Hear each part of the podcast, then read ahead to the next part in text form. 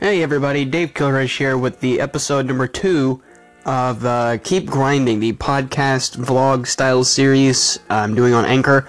I neglected to do it last week because I was busy working on a lot of stuff, uh, but I'm back. It's Wednesday. We're doing it again. I'm live streaming in an hour and a half from the time of recording, and uh, I've got some updates and I've got some questions. I'm going to get to the updates first, and then we'll move on to some questions. So, uh, content updates. Uh, as far as my, as far as moving towards my goal of being a professional creator, I have put out uh, several videos since my last episode. Several, several videos. One of them being uh, the solo spotlight with Jim Ferranda that I talked about in my last episode. That was a huge success with the Battleborn community. It might even be featured in the next uh, battle plan. So we're hopefully, hopefully it'll uh, stay up on my popular page forever and ever and ever because it's a really good video that I'm really proud of. So that's uh, part of the YouTube side of things. The other aspect of YouTube is that I've started running ads on my videos. I don't see this as a bad thing because you guys watch ads on everyone else's videos, so why why not me? Um, I've finally figured out figured out the system, and I've already made two dollars and sixty cents. Uh, I don't plan to throw ads in all videos, nor do I plan to focus my entire channel around ad-friendly content, because I'm not even close to making like more than two dollars and sixty cents with uh, with that. So next, I have moved uh, live streaming to Mixer as a better platform, and I also have set up a live stream schedule, which is on Mixer in the description if you want to go check that out. Uh, it's mixer.com slash Dave Killerish, as always, that's my name. So now I have some questions. So the very first question I have here is how did I find out about TF2 and Battleborn, and what other games do I play from uh, Scanimations, Scaminations? So I found TF2 because a friend of mine in high school wanted me to play this game called Team Fortress 2, um, and I never played it before. So eventually I gave it a try, and I just fell in love then. It's been about four-ish years.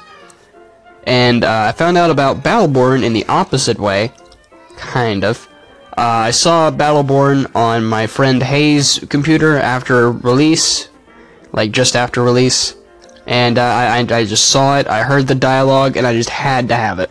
So I told him, hey, we could probably make videos on this, because uh, I had, or, wait, no, no, we, we hadn't started the YouTube channel yet, but we, I did want to play it with him.